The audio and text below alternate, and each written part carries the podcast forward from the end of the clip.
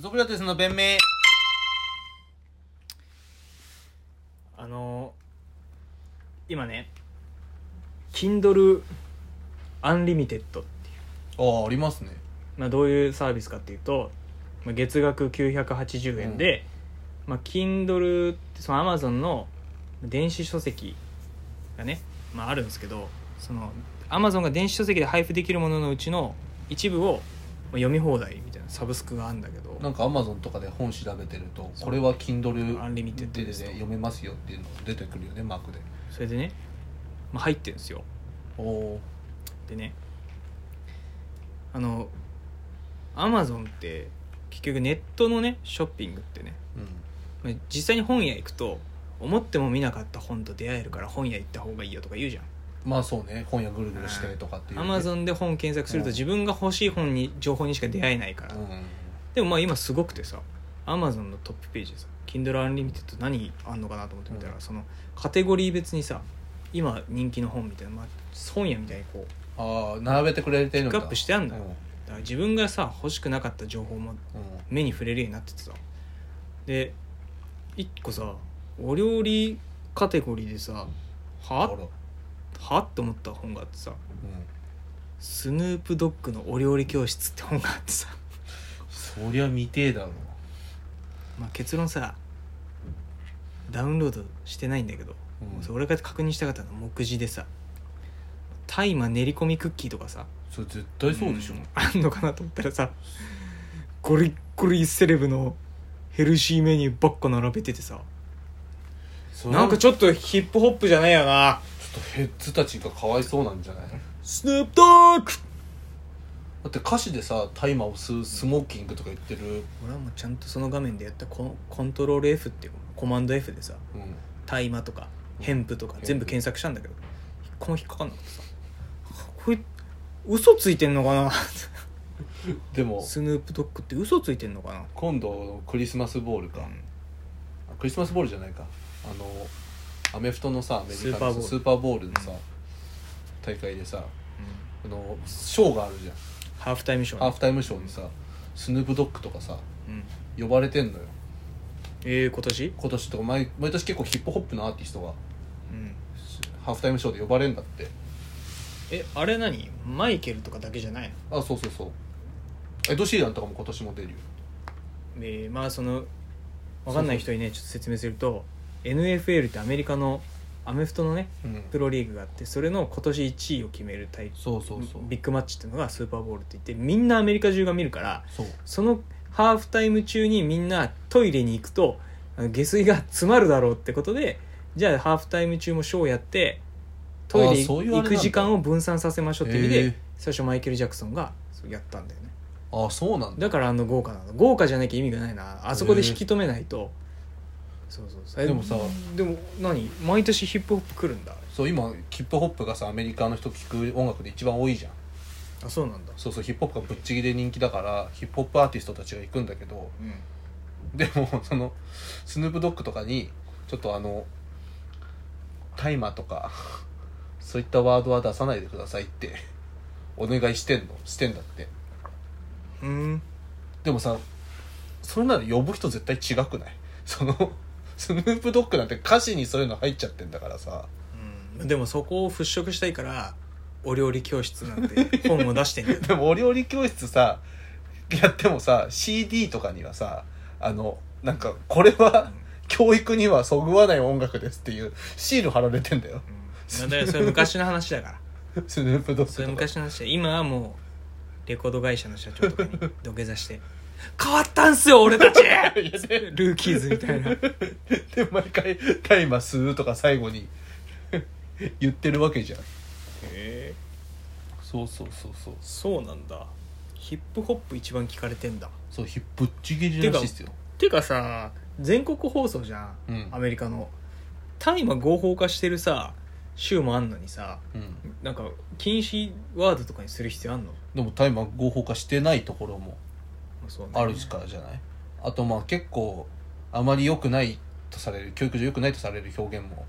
ヒップホップとかだと歌詞にあるじゃんうんでそういうのをさ歌う人たちを呼んでさそういうのをやめてくださいってさでもな人気だからしょうがないんだろうけどまあいいんじゃないのそのなんだっけアリアナ・グランデとかよ呼んだきゃいいんじゃないのそれこそ、うんあれ知ってますスーパーボールでだと思うんですよね多分あのマイケル・ジャクスマイケル・ジャネットジャネット・ジャクソンかうんがさあの乳首が出たのいいじゃんそれが YouTube それができてその動画を見逃したっていう人のために YouTube ができたって知ってます えそのジャネット・ジャクソンー、のか よ YouTube って最初のきっかけだからやっぱエロなんだなっていうのはジャネット・ジャクソンのがそのスーパーボール悲しいよな乳首出しちゃってこれを見逃した人に何とかして見せてあげたいっていう本当エロのスーパーエンジニアみたいなえちょ人っと待っがて違法アップロード目的で作られたプラットフォームなのそう元が元がじゃあもうさ規制してる側がもう意味わからんよなそうなると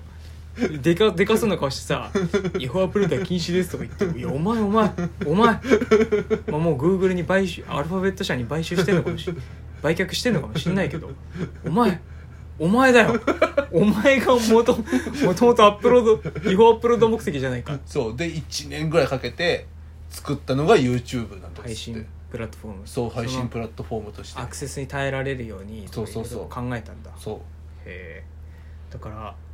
どこで明暗を分けたんだろうねその X ビデオズとかさあー Your File Host とかそういうあのエロサイトってさ YouTube 何がどこで明暗を分けたんだろ うな だけどそのエロだけじゃないんだろうなその情熱まあそっか だって違う世界線だったらさ X ビデオ ズが X ビデオ X ビデオズがいわゆる普通のバラエティ番組とかがそうね iPhone アップロードされちゃったりとうかんヒカキンユキンが X ビデオで始まった可能性あるもんね可能性あるじゃんうんなんか YouTube の方がなんかエロサイトっぽくね今となっあのよくフラットにうん考えてみたら、YouTube の方がアダルトそれ五感サイトが五感として、うん、YouTube あのあ方が確かに X ビデオズはあんまエロ感ないもんなねんかどのビデオでも、うんこの X にはどのジャンルでも入るよみたいなその変数代入という意味でね変数 X で、うんパラメーターとしての X ですっていうさ、その X ビデオズの方が実は俺らの世界線の方が主流じゃないんじゃないあ俺パラレルワールドの人文系の人分分岐してる側だから 俺らメインストリームではもう X ビデオズがうめちゃくちゃもうひかんでもだから X ビデオズが後輩なんじゃない YouTube よりだってさ、うん多分そのジャネット・ジャクソンの乳首をみんなに見せたかった人は多分 X ビデオズだったら X ビデオズに上げてたよそういうでいやあでもさ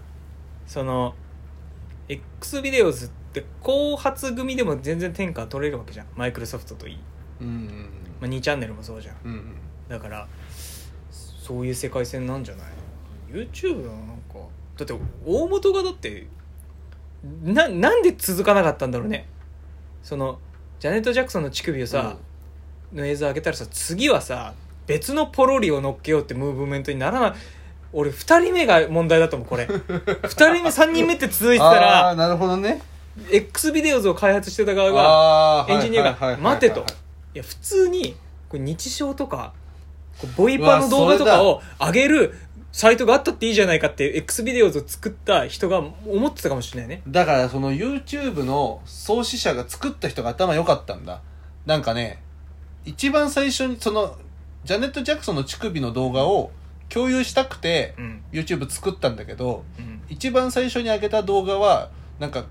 家族のバーベキューみたいな動画上げたらしいんだあよあねそうホームビデオっつってたねホームビデオかなんかうをん上げてるんだよだからエなるロほどねだけじゃないよっていうそのいやーごまかマジしを最初にしたんだよマジかよだからそういうことか X ビデオはもうぜ最初からもうエロ全振りじゃんもう全振り だ全振りだけどな本当もう 本当にエロの権化みたいな人が作っちゃったんだよねそういうことかそうだから多分 YouTube の人はジャネット・ジャクソンの乳首エロとして見てなかったんじゃないいやエロでしょジャネット・ジャクソンの乳ギ首ンギンでしょこれはすごいぞとその何お宝お宝だっていう、イメージで作ってるからそのエロに一本で走んなかったけどそういうことなんだ YouTube ってそう YouTube は本当であれ知ってるじゃあさ今、ポルノハブっていうさポルノハブね、うん、メールサイトエロ動画のサイトねでさ、うんあの我々男性ってのはさうん一人でさ一人っていうかまあ別にエッチでもあうんうん一人でするのでもいいんだけどまあ人によっては賢者タイムっていうねあるよこう、うんなんかちょっともういいや、うん全然エロから真反対の感情になるんですよ、でなんならその感情を持ってなんか受験勉強とかするとすごいこうちゃんとしようちゃんと頑張ろうって気持ちになる んですよ我々出すもん出すと切り替えとして有効だよねそう非常にねうんだからピロートークとかもできない男がいいんだけど、うんそのねあの作用を利用したのか分かんないんだけど台湾かなんかの数学教師がうんポルノハブに永遠と数学の授業 授業動画を上げてて なんかその一発一発出すだけ 出して「ああ何やってんだろう俺」っていうこの賢者タイムを利用してちゃんと将来につながるようなことやんなきゃなって言ったら関連動画に数学の授業がずらって並ぶようにして すごいめちすゃくごちいなゃめちゃくちゃ稼いでるらしいそれ回ってんの見見ちゃうんだってやっぱで広告つけて別に三平方の定理とかさ別に著作権侵害してないじゃんだからもうその数学の定理説明してすごいねじゃあもしさ規制とかが厳しくなってさポルノハブからさもう権利で全部動画消します消します消します消しますって言ったら最後その数学の動画だけが と残るってこと個人撮影の AV だけ古刹のねそう隠し撮りとかだけかもう数学だけ数学だけ なんか YouTube 大学 YouTube 大学みたいな